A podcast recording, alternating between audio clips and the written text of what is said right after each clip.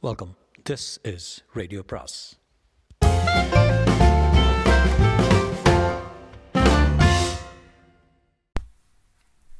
அனைவருக்கும் அன்பு வணக்கம். சு வெங்கடேசனின் வேள்பாரி பாகம் மூன்று அத்தியாயம் அறுபத்தி ஐந்து. எவ்வியூரிலிருந்து கபிலரை அழைத்து வந்த உதிரன்? வேட்டுவன் பாறையில் உள்ள எல்லோருடனும் பேசி நலம் விசாரித்துக் கொண்டிருந்தான். திசைவேடரும் கபிலரும் தனியே பேச எழுந்து சென்றபோது நீலனும் உதிரனும் இன்னொரு திசை நோக்கி நடந்து சென்றனர். இரு திசைகளையும் பார்த்தபடி உட்கார்ந்திருந்தார் வேட்டூர் பழையன். கற்றறிந்த அறிஞர்கள் இருவர் வலப்புறம் மெதுவாக நடந்து சென்று கொண்டிருக்கும் போது பரம்பின் இடையற்ற வீரர்கள் இருவர் இடப்புறமாக பேசியபடி நடந்து கொண்டிருந்தனர். உதிரனிடம் நீலன் கேட்க வேண்டிய கேள்விகள் நிறைய இருந்தன. எவ்வியோருக்கு கூழையனிடமிருந்து நாள் தவறாமல் செய்தி வந்து கொண்டிருப்பதாக சொல்கிறார்களே என்று தொடங்கினான். ஆம் சேரக்குடியினர் இருவரும் போருக்கான வேலைகளை தீவிரப்படுத்தியுள்ளனர். அந்த செய்திகளை கூழையன் நாள்தோறும் அனுப்பி கொண்டிருக்கிறான்.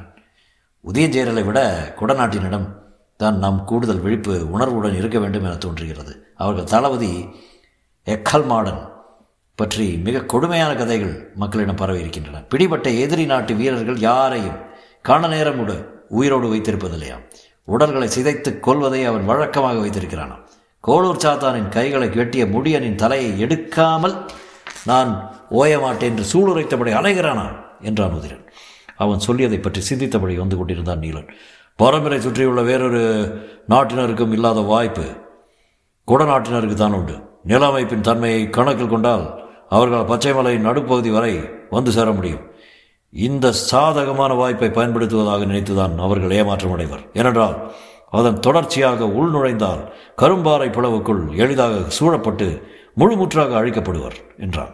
அடுத்த கேள்வி நீலன் கேட்கும் முன்னர் உதிரன் கேட்டான். சோமபூண்டின் பானம் குடிக்க வந்தபோது மீட்டு வந்த கப்பல் அடிமைகளை பற்றி கூறினாயே அவர்களின் தலைவன் இன்னும் அப்படித்தான் இருக்கிறானா அல்லது ஏதாவது பேசுகிறானா? இப்போது முழுமையாக குணமடைந்து விட்டான். மிக கொடுமையான காயங்கள் காயங்கள் ஏற்பட்டதால் இத்தனை மாதங்கள் ஆகியுள்ளன ஆனாலும் அவன் எதையும் வாய் திறந்து பேச ஆயத்தமாக இல்லை. எவ்வளவு என்றும் அவன் கூட்டத்தை பற்றிய உண்மைகள் எதையும் தெரிந்து கொள்ள முடியவில்லை. உடன் இருக்கும் வீரர்கள் தலைவன் உத்தரவின்றி ஒரு சொல் கூட உதிர்க்க மறுக்கிறார்கள். அவனது கண்ணசைவை வைத்தே பணிபுரிகின்றனர். தேர்ந்த போர் குடியாக இருக்க வேண்டும். மற்றவர்களுக்கு இவ்வளவு கட்டுப்பாடும் உறுதியும் எளிதில் வராது என்றான். கபிலர் அவரின் ஆசானத்தோடு ஆசானோடு ஒரு நாட்கள் தங்குவார். நான் போய் அவனை பார்த்து வரலாமா? விழுந்ததும் புறப்பட்டு போவோம் என்றான் நீலன். கபிலரும் திசைவேளரும் குடிலுக்கு திரும்பும்போது நண்பகல் கடந்திருந்தது. அவர்களுக்கான உணவு ஏற்பாடாயிருந்தது. திரளி மர பலகையில் உட்கார்ந்ததும் திசைவேளர் சொன்னார் உணவு அருந்தியதும் நாங்கள் புறப்படுகிறோம்.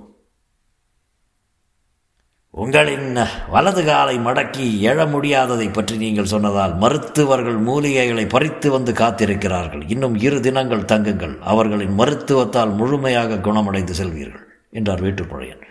மறுமொழி ஏதுமின்றி அமைதியாக இருந்தார் திசைவேழர் வந்த நோக்கம் நிறைவேறாத மனநிலை மட்டுமன்று இதுவரை தான் கண்டிராத ஒரு கபிலரையும் அவர் கண்டுள்ளார். அவருடைய உணர்வுகள் கொந்தளிப்பாக இருந்தன. பேரரசுக்காக தூது வந்ததைப் போல தன்னை கபிலர் நினைத்து விட்டாரோ என்ற எண்ணமும் எழாமல் இல்லை. அமைதி நீடித்தது. அதை கவனித்துக் கொண்டிருந்த கபிலர் மருத்துவம் பார்த்து கொண்டு குணமடைந்து செல்வது தான் நல்லது என்றார். திசைவேழர் மனம் அதை ஏற்கவில்லை. பரம்பை பற்றிய கூறிய சொற்கள் அவரை கூசச் செய்தன. ஆனால் நீட்டி மடக்க முடியாத வலதுகால் அவரது மறுப்பு சொல்லை மடக்கி பிடித்து கொண்டது. என்ன செய்வதென்றது அறியாமல் திணறிக் கொண்டிருந்தவர் கபிலரின் சொல்லுக்கு இணங்கி தலையசைத்தார். மாலை நேரம் நெருங்கியதும் மருத்துவர்கள் பச்சிலைகளையும் மரப்பட்டைகளையும் கொண்டு வந்திருந்தார்கள். திரளி மரப்பலகையில் உட்கார்ந்திருந்த அவரை வலது காலை மட்டும் பலகையின் மேல் நேராக நீட்டச் சொன்னார்கள். திசைவேடரால் செய்யவே முடியாத பெருஞ்செயலாக அது இருந்தது. வளைந்த கால் அவ்வளவு எளிதில் நீண்டு கொள்ள ஆயத்தமாக இல்லை. அவரால் எவ்வளவு முடியும் என்பதை கணிப்பதற்கே மருத்துவர்கள் இதை செய்ய சொன்னார்கள். அவர் முடிந்தவரை கால்களை நீட்ட முயன்றார்.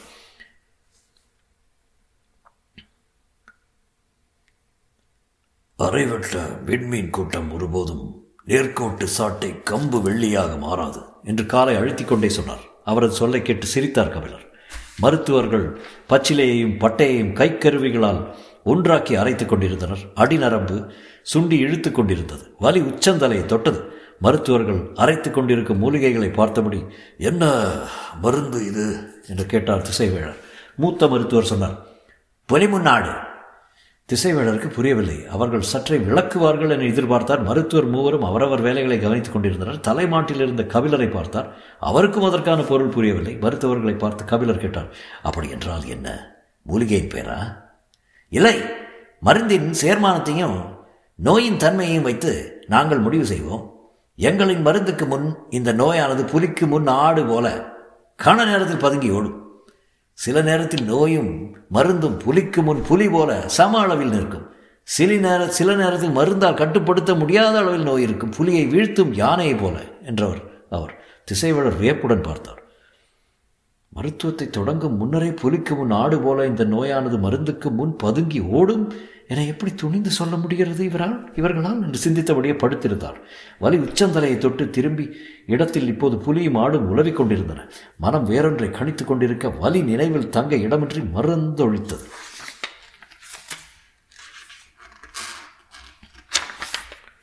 இரவு நெடுநேரமாகியும் தூக்கம் வரவில்லை.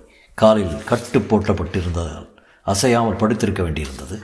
மனம் அலை மோதிக்கொண்டிருந்தது அருகில் போடப்பட்டிருந்த கட்டிலில் கபிலர் உட்கார்ந்து திசைவேடரை கவனித்தபடி இருந்தார். உரிமை கலந்த இயல்பான பேச்சு இருவரிடமும் இல்லை. நாம் சற்று கடுமையாக பேசிவிட்டோமா என்ற எண்ணம் இருவருக்குள்ளும் ஓடிக்கொண்டிருந்தது. அமைதியை குலைக்கும் சொல்லை கண்டறிய முடியாமல் கபிலர் தவித்துக் கொண்டிருக்கும் போது திசைவேளரின் மெல்லிய குரல் கேட்டது. பல ஆண்டுகளுக்கு முன் பொதுகை மலையில் தற்செயலாக ஒரு பாணர் கூட்டத்தை கண்டேன். ஒரு வார காலம் என்னோடு சேர்ந்து அவர்கள் பயணப்பட்டார்கள். அந்த பயணத்தின் போது நான் யார் என்பதை உடன் வந்த மாணாக்கர்கள் மூலம் அறிந்து கொண்டனர். அதன் பிறகு அந்த பாணர் குழுவின் தலைவன் நாஞ்சிலன் என்னிடம் வானியல் பற்றி பல ஐயங்களை கேட்டார். நான் அவற்றுக்கெல்லாம் விடை சொல்லியபடி வந்தேன். பயண வழியில் விலகிச் செல்லும் இடம் வந்தது. அப்போது அவன் சொன்னான் பச்சை மலை தொடரில் வியப்புறு கனியான கருநெல்லி உள்ளது. அதை உட்கொண்டால் பகலிலும் வெண்மீன்களை பார்க்கலாம். சென்ற முறை நான் பரம்புக்கு சென்றபோது நடுமலையின் முகட்டில் அந்த மரத்தை கண்டேன். பயிற்சி பெற்ற வீரர்களைத் தவிர மற்றவர்களால் ஏறிச் சொல்ல முடியாத பெருமுகடு அது. அந்த அதிசய கனியை பறித்து யாருக்கு கொடுக்கப் போகிறோம் என்று எண்ணம் உருவானதால் நான் அதை பெரிதாக கருதவில்லை. உங்களைப் போன்ற வாரியில் பேராசானுக்கு அந்த கனி உண்ண கிடைத்தால் எவ்வளவு நன்மை பயக்கும். அடுத்த முறை பரம்பு செல்கிற போது பாரியிடம் கேட்டு அந்த கனியை கொண்டு வந்து உங்களுக்கு தருவேன் என்று சொல்லி சென்றான். அவன் சொல்வதை நான் உண்மையாக நம்பவில்லை. பகலிலே விண்மீன் கூட்டத்தை எப்படி பார்க்க முடியும்? அவன் ஏதோ கற்பனையாக பேசுகிறான் நினைத்தேன். ஆனால் திசை காட்டும் விலங்கு ஒன்று இருக்கிறது என்பதை பார்த்த பிறகு இப்போது எனது எண்ணம் வேறு விதமாக இருக்கிறது. அந்த செய்தியை அறிந்த நான் அப்போதே பரம்புக்கு வந்திருக்க வேண்டும். தவறழைத்து விட்டேனோ என தோன்றுகிறது. திசைவேடர் சொல்வதை வியந்து கேட்டுக்கொண்டிருந்தார் கபிலர். என்ன சொல்வது என பிடிபடவில்லை. சற்று திணறி மீண்டார் பேச்சிற பேச்சற்றிருந்த கபிலரை பார்த்து எதுவும் சொல்லாமல் இருக்கிறாய்? என்று கேட்டார் திசைவேடர். கருணலியை பற்றி பாரி என்னிடம் சொல்லியுள்ளான். அதை உட்கொண்டால் பகலிலும் விண்மீன்களை பார்க்க முடியும். அந்த ஆற்றல் அதற்கு உண்டு. என குலநாகினிகள் சொல்வார்கள் என்று கூறியுள்ளான். அந்த கனியை பாரி கூட பார்த்ததில்லை. ஆனால் அதை பார்த்த ஒருவர் உங்களிடம் வந்து சொல்லியுள்ளார் என்பது எவ்வளவு சிறப்பான செய்தி. என்னால் நம்பவே முடியவில்லை என்று வியப்பில் திணறினார் கபிலர் இயற்கையை பற்றிய மனித பேரறிவு இங்குதான் சேமிக்கப்பட்டிருக்கிறது என்று கபிலர் சொன்ன சொல்லின் ஆழம் காண முயன்றார் திசைவேழர். பகலில் அல்ல இரவில் கூட விண்மணிகளை விண்மீன்களை பார்க்க முடியாத அளவுக்கு அகந்தையும் ஆணவும் சில நேரங்களில் கண்களை மறைத்து விடுகின்றன என்றார் திசைவேழன் இதற்கு என்ன மறுமொழி சொல்வதென்று தெரியவில்லை. அசையும் அவரது வலது கால் பாதத்தை மெல்ல பிடித்தபடி அசைய வேண்டாம் எல்லாம் சரியாகும் என்றார் கபிலர். பெரும் புலவனின் கைவிரல்கள் பாதத்திடம் பேசிய மொழி கேட்டு திசைவேழன் கண்கள் கலங்கின. அதிகாலையில் புறப்பட்ட நீலனும் முதிரனும் இரு குன்றுகள் தாண்டி அருவியின் அருகில் இருந்து மருத்துவ குடிலை வந்து அடைந்தனர். உயிருக்கு ஆபத்து விளைவிக்கும் அளவு மிக கடினமான காயங்கள் ஏற்பட்டிருந்ததால் இந்த இடம் வைத்தே மருத்துவம் பார்த்தனர். இப்போது அந்த வீரனின் உடல் முழுமையாக குணமாகிவிட்டது. நெடிய உயரமும் எல்லையற்ற வலிமையும் கொண்ட அவனது உடலை சிதைவிலிருந்து முழுமையாக மீட்டிருந்தனர் பரம்பு மருத்துவர்கள் நீலனும் உதிரனும் அந்த இடம் வந்து தலைமை மருத்துவரை கண்டு வணங்கினர். எல்லா வகைகளிலும் அவன் குணமாகிவிட்டான் என்றார் அவர். ஆனால் பேசத்தான் மறுக்கிறான். அதுதான் ஏன் என புரியவில்லை என்றார் உடனிருந்த இன்னொரு மருத்துவர். மற்ற வீரர்களோ தலைவனின் உத்தரவின்றி பேசுதல் முறையல்ல என்று சொல்கிறார்கள் என்றார் அருகில் இருந்த உதவியாளர்.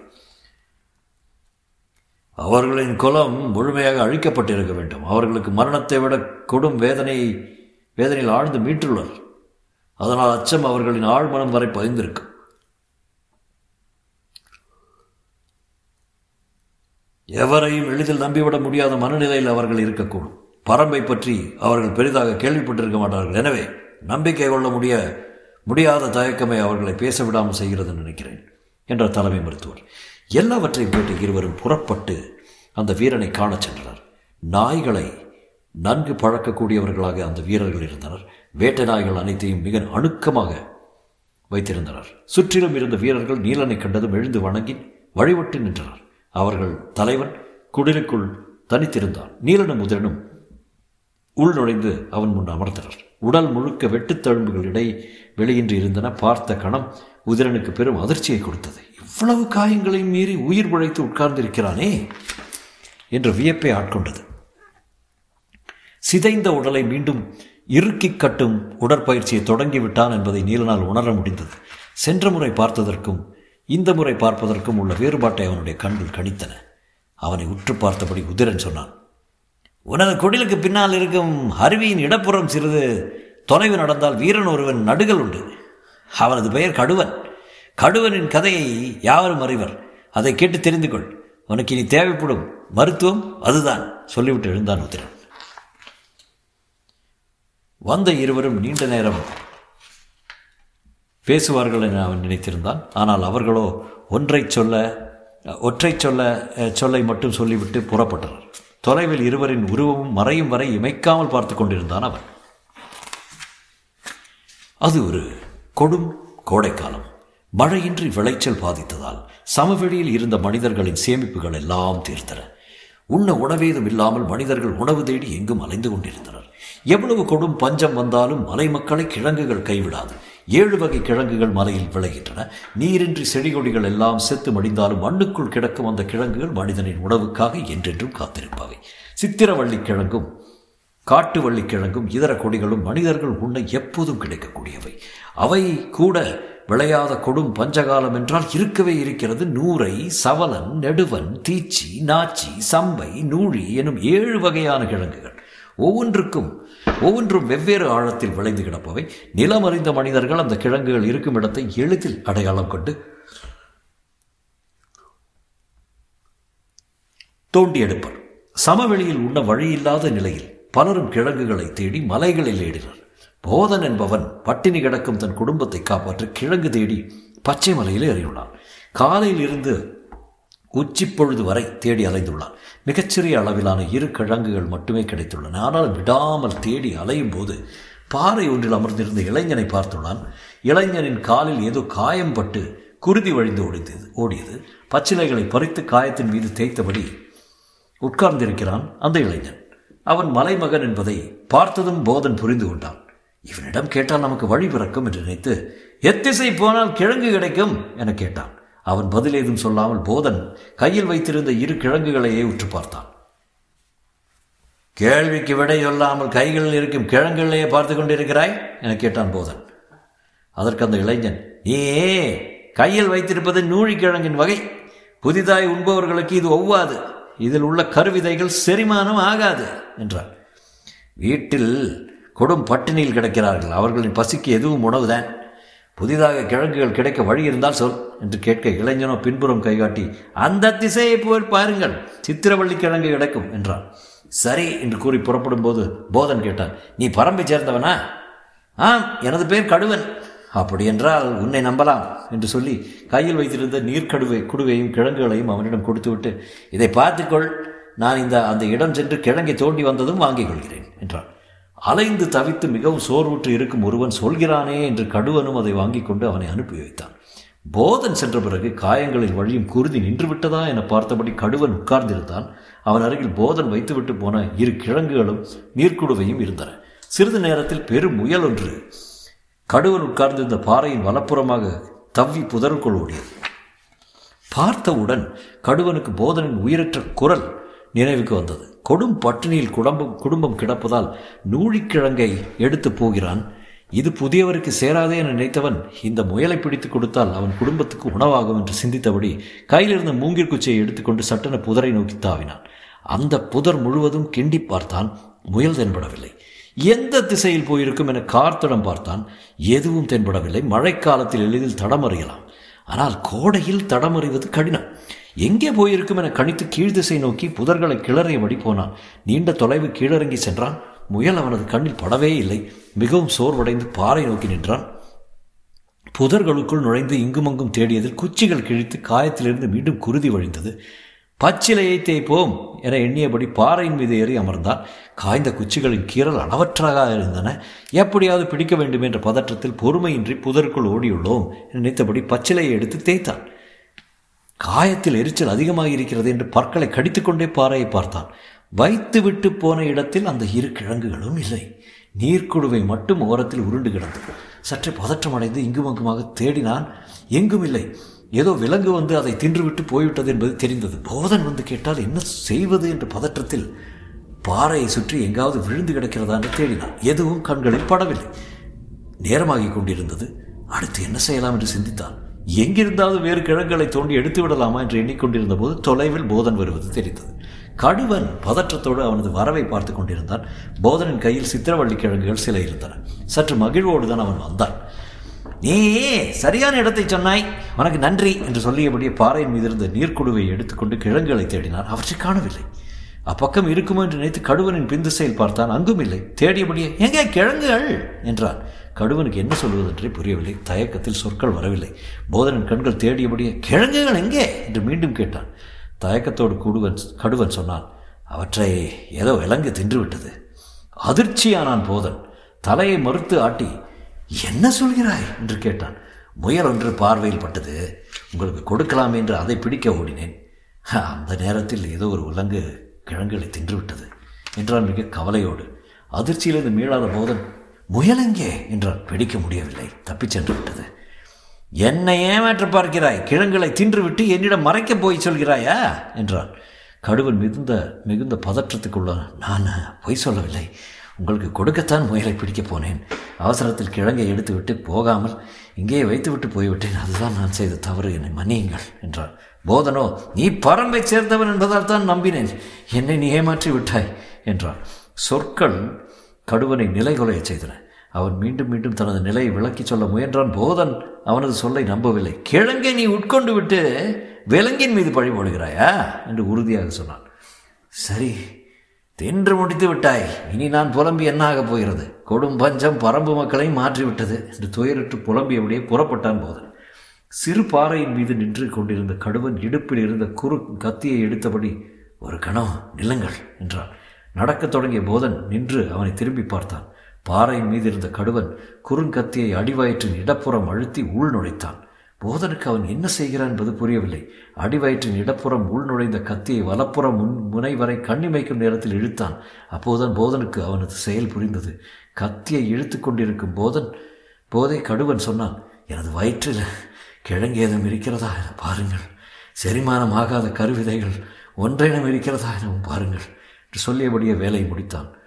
பதறிய போதன் அவனை நோக்கி ஓடும்போது பாறையிலிருந்து சரிந்து கொண்டிருந்தான் கடுவன். என்னை மன்னித்துக்கொள் என போதன் கதறியபடி அவனது தலையை ஏந்தி பிடித்தபோது கடுவன் சொன்னான் பரம்பின் மக்கள் என் நிலையிலும் வாக்கினை காப்பர். தொடரும்.